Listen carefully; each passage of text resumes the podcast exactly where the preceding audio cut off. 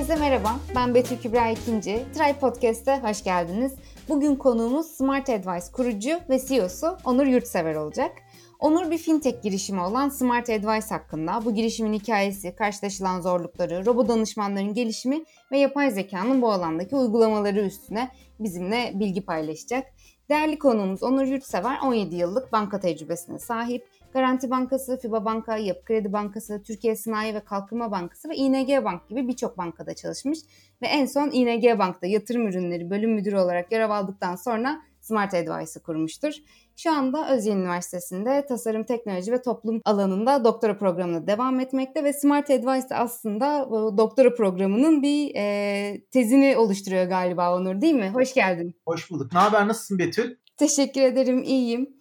Ee, sen nasılsın? Gayet iyiyiz. Ee, güzel bir podcast serisi olsun istiyorum ben de. Sizi de yakından ve zevkle takip ediyorum güzel bir podcast yapalım diye umut ediyorum seninle. Süper, çok teşekkürler. Ee, ben ilk olarak Smart Advice'in ne yaptığını bizimle paylaşmanı isteyeceğim. Yapay zekalı robot danışman nedir, nasıl ortaya çıktı? Bunlardan kısaca bahsedebilir misin? Tabii ki. Sen biraz önce girişte söyledin. 17 yıllık bankacılık deneyimine sahibim. En son ING Bank'ta çalışıyordum ve baktım robot danışmanlar dünyada hızla büyüyor. Zaten hani bu gözüküyor. Dedim ki ülkemizde yok. İlk robot danışmanı bir şekilde yapmamız lazım. O zaman çalıştığım bankada yöneticime gittim. Hani yapalım dedim. E, onlar da dediler ki yani hani yapalım ama işte böyle ama baktım gidiyorum geliyorum gidiyorum geliyorum bir türlü sonuçlanmıyor.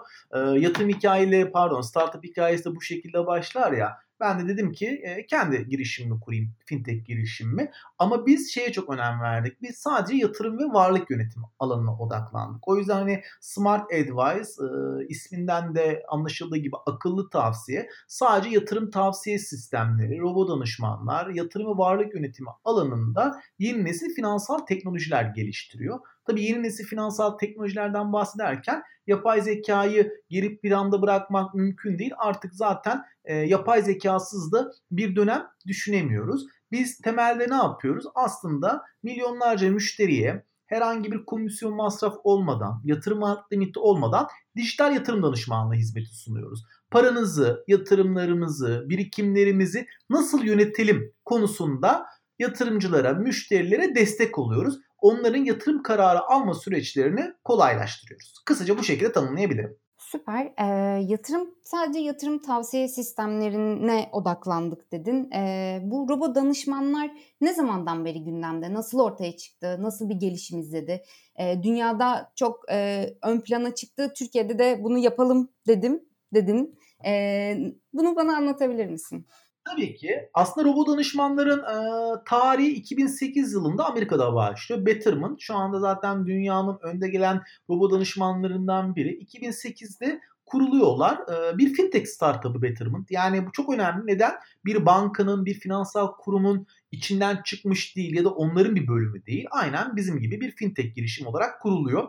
2010 yılında canlıya geçiyorlar Amerika'da ve çok büyük bir ilgiyle karşılaşıyorlar. O yüzden bağımsız bir fintech girişiminin robot danışmanı 2010 yılında Amerika'da çıkardığını söylemek e, çok e, da yanlış olmuyor. Ardından hızla büyüyor. Tabii ki İngiltere, Almanya bu kervana katılıyor. Fakat ilginç olan 2010 yılından sonra da e, aynı şekilde Çin tarafında da çok büyüyor. Bu biraz gözden kaçıyor ama orada da ciddi bir robot danışman sektörü gelişmeye başlıyor. Bugün dünyaya baktığımızda 400 tane daha fazla belki robot danışman olduğunu görebiliyoruz. Artık birçok finansal kurum bunu gündemine almış durumda. En son açıklanan verilere göre beklentiler 2023 yılı sonunda toplam 2 trilyon dolardan fazla varlığın robotlar tarafından yönetileceği yönünde. Bu da dünyadaki bütün varlığın %10'una denk geliyor ve bu sadece 3 yıllık projeksiyon. Yani eğer bugün baktığımızda %10'unu robotlar yönetecekse 3 yıl içinde 5 yıl içinde ve 10 yıl içinde ben bu rakamın %50'yi geçeceğine inanıyorum. Ülkemize baktığımızda ise bu yeni başladı. Biz e, ilk robot danışmanlardan biriyiz. E, iki buçuk sene önce başladık. Bireysel emeklilik sektörü için başladık akıllı besile.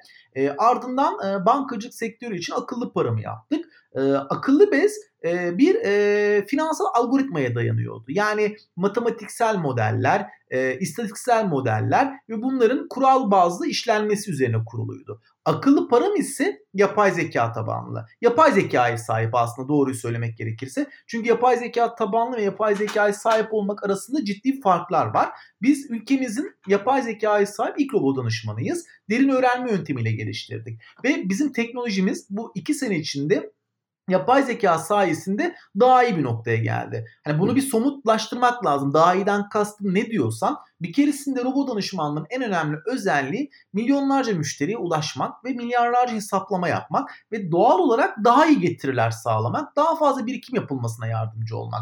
Yapay zekayı kullanmadan bunu yapmak çok zor. Hatta mümkün değil. Yani şu anda derin öğrenme senin de bildiğin gibi derin öğrenme katmanında milyarlarca işlemi yapıyor ve bunun sonucu bir tavsiye veriyor. Ve bu tavsiyeler artık daha iyi getiriyor. Sana daha çok kazandırıyor diyebiliriz veya daha iyi birikim yapmana yardımcı oluyor diyebiliriz. Eski modeller hibrit versiyonlar olsun. Bu insan müdahalesinin olduğu sistemler demek. E, ya da e, kural bazı algoritmaların bulunduğu e, bilinen modellerin işlendiği sistemler olsun. Artık yapay zekaya sahip ya da yapay zeka tabanlı sistemlerle yer değiştirmeye başlıyor. Farklı robot danışmanlar var mı? Robot danışmanlık almak isteyen kişiler nasıl tercih yapabilir? Ee, hani bin, milyarlarca data işlemek gerekiyor. Derin öğrenme modelleri var. Yani e, burada farklı robot danışmanlardan bahsedebilir miyiz?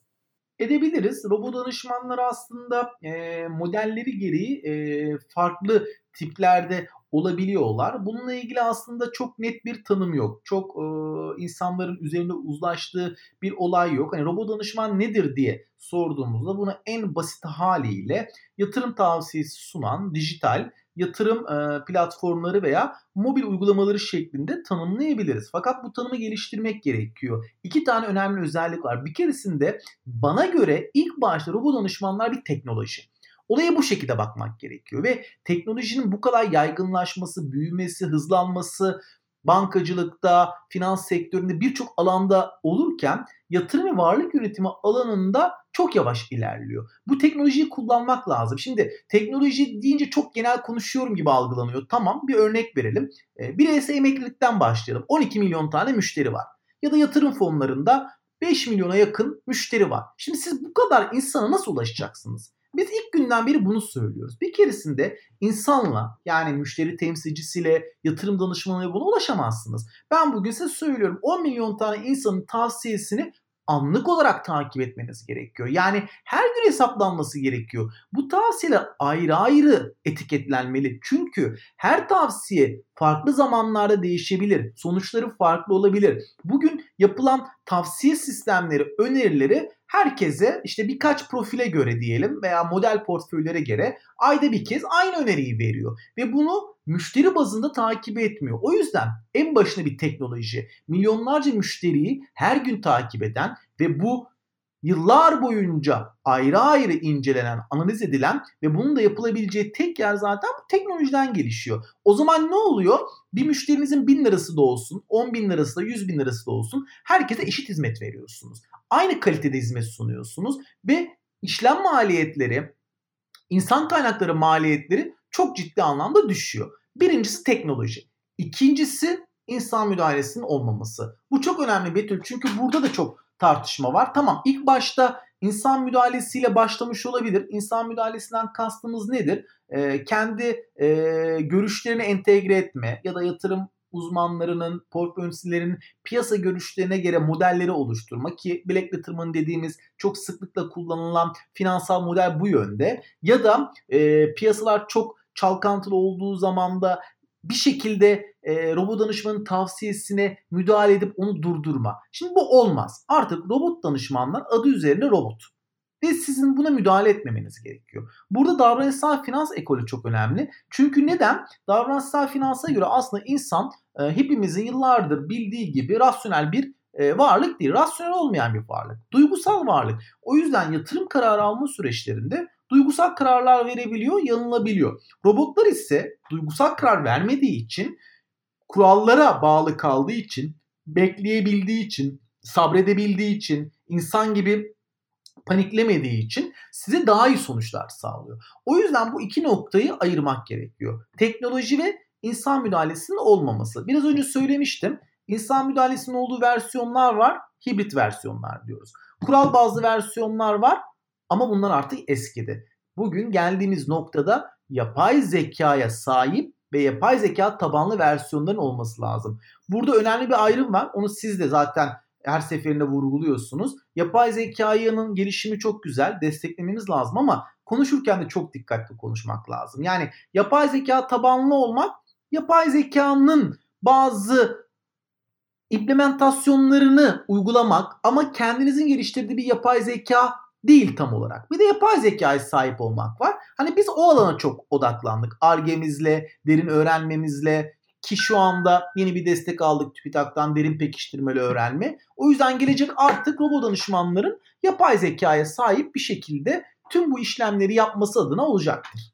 Peki e, robot danışmanları kimler kullanıyor? Bu teknolojileri kullanmak nasıl avantajlar sağlıyor? Ha, evet doğru onu e, da e, sormuştun e, değinmemiz lazım. Şimdi bu e, tamamen e, yatırım dünyasıyla alakalı bir şey. Ne demek istiyorum? Paranız var. Bin liranız var, on bin liranız var, yüz bin liranız var. Bankaya yatırıyorsunuz, işlem yapmak istiyorsunuz. Eğer ne yapacağınızı bilmiyorsanız veya birilerine soruyorsanız ben yatırımlarımı nasıl değerlendireyim diye işte robot danışmanlar burada devreye giriyor. Amaç zaten burada hani hiçbir şey yapmadan e, parasını mevduata yatıran müşterilere ya da yatırım fonlarında, bireysel emeklilik fonlarında nasıl bir plan oluşturması gerektiğini bilmeyenlere yardımcı olmak. O yüzden dediğim gibi bireysel emeklilikte hesabı olan herkes Türkiye'de robot danışmanlardan faydalanabilir. Bankalarda yatırım fonu alıp satan herkes faydalanabilir. Şimdi biz hisse senetleri için robot danışman geliştirdik mesela. Hisse senetleri piyasasında da bu mümkün olacak. Ardından yapay zekanın yönettiği bir yatırım fonu kuruyoruz. İlk yatırım fonu olacak Türkiye'de. Bunun kuruluş işlemlerine başladık. O zaman çok kolay fonu bir kez almanız yeterli olacak. Yani bir birikim yapıyorsanız, e, para biriktiriyorsanız ve bu konuda da destek almak istiyorsanız robotlara başvurabilirsiniz. Ben daha önce çalıştığım kurumlarda bir anket çalışması yapmıştık. Katılımcılarımız bizim bankanın yatırım müşterileriydi. Yatırım fonuna sahip olan müşterilerdi. Ve sorduk yani çok net bir soru sorduk. Paranızı robotlara emanet eder misiniz? Bu soru çok netti. Sana da bunu sorabilirim.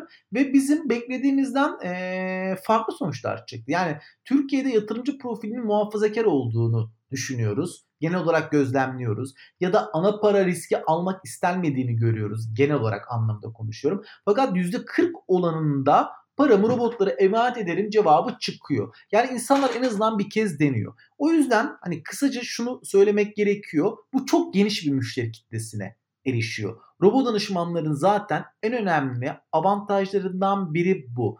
Geniş müşteri kitlesine erişmek, milyonlara erişmek, yatırım alt limiti olmadan dediğim gibi biraz önce 100 liram da olsun 10 bin liram da herkese bu hizmeti vermek. O yüzden hepimiz bir şekilde artık banka sisteminin, finans sisteminin içindeyiz. Paramızı yatırıyoruz.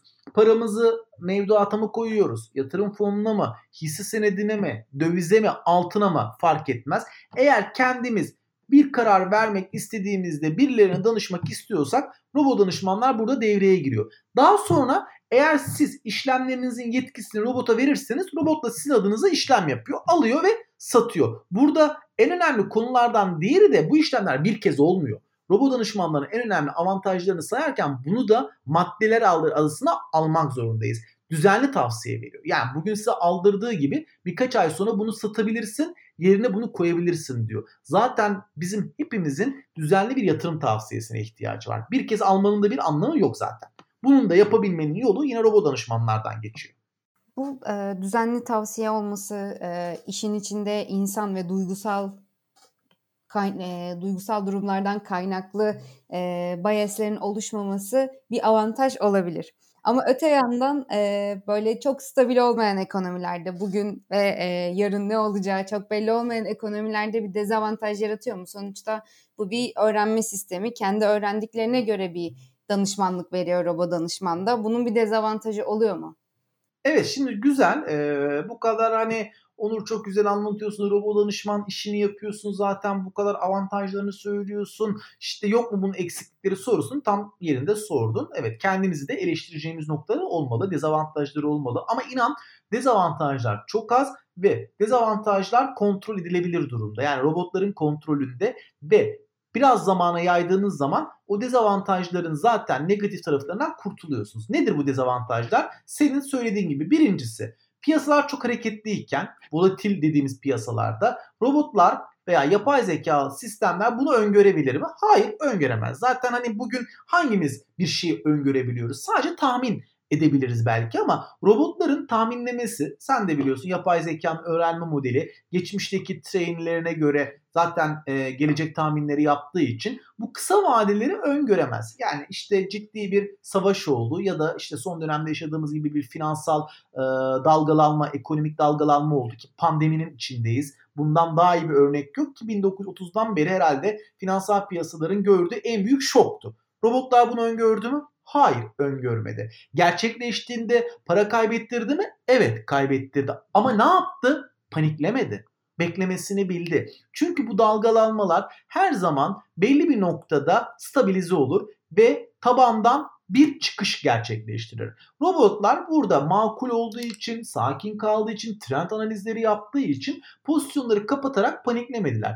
İlk başta yazdıkları zararları zaman geçtikçe vadeye yayıldığı için e, uzun vadeli baktığı için tekrar avantaja çevirebildiler. O yüzden bu dezavantaj robotlar tarafında orta uzun vadeli yatırım dönemi anlayışıyla bakıldığında bir süre sonra ortadan kayboluyor. Birinci dezavantaj ve çözümü buydu. İkincisi bize yine en çok sorulan sorulardan biri. Herkes aynı tavsiye veriyorsunuz. Doğrudur. Peki herkes aynı anda işlem yaparsa o işlem olur mu? Doğrudur. Bu çok doğru bir soru. Şöyle düşünün.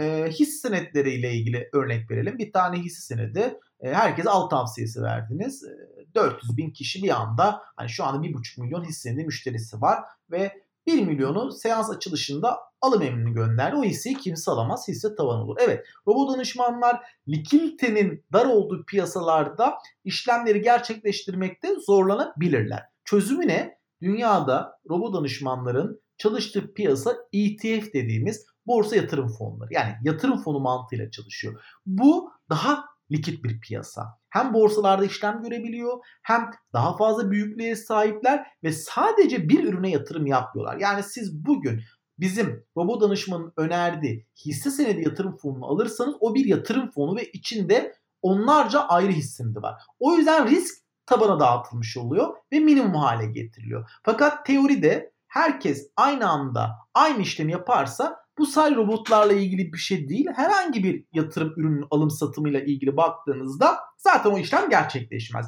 O yüzden bu en uç nokta. Çözümü ise robotların bunu yatırım fonları, borsa yatırım fonları piyasasında gerçekleştiriyor olması. İki tane dezavantajın aslında iki tane de e, anlaşılır çözümü var.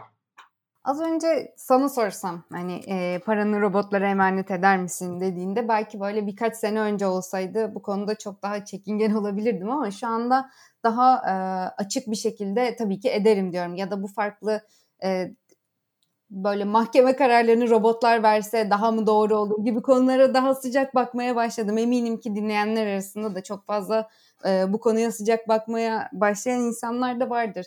Yani 2008 yılında, 2010 yılında başlayan bir e, değişim süreci var aslında. Sen de 17 yıldır e, bankacılık tecrübesine sahip ve 17 yıldır bu işin içinde olan birisi olarak bu değişimi çok yakından gözlemlemişsindir diye düşünüyorum. E, bu değişim nasıl oldu, nasıl gerçekleşti ve e, bu değişimin nereye doğru gittiğini düşünüyorsun? Geleceğe dair öngörülerin neler? Şimdi burada e, robotların tüm varlıkların %10'unu yöneteceğini bekliyoruz 3 sene içinde diye konuşmuştuk. Ben bunun e, önümüzdeki 5 sene içinde %30-40'lara geleceğine inanıyorum. Ve 10 sene içinde ki 10 sene çok uzun bir süre değil yani öyle hani çok uzak bir süreden bahsetmiyoruz. 10 sene içinde robotların %50'den fazla bir ağırlığa sahip olacağına inanıyorum. Tüm finansal piyasalardan bahsediyorum. Bunun içinde kripto currency'ler de var. Bunu unutmayalım. Cashless, nakitsiz bir dünyaya gidiyoruz.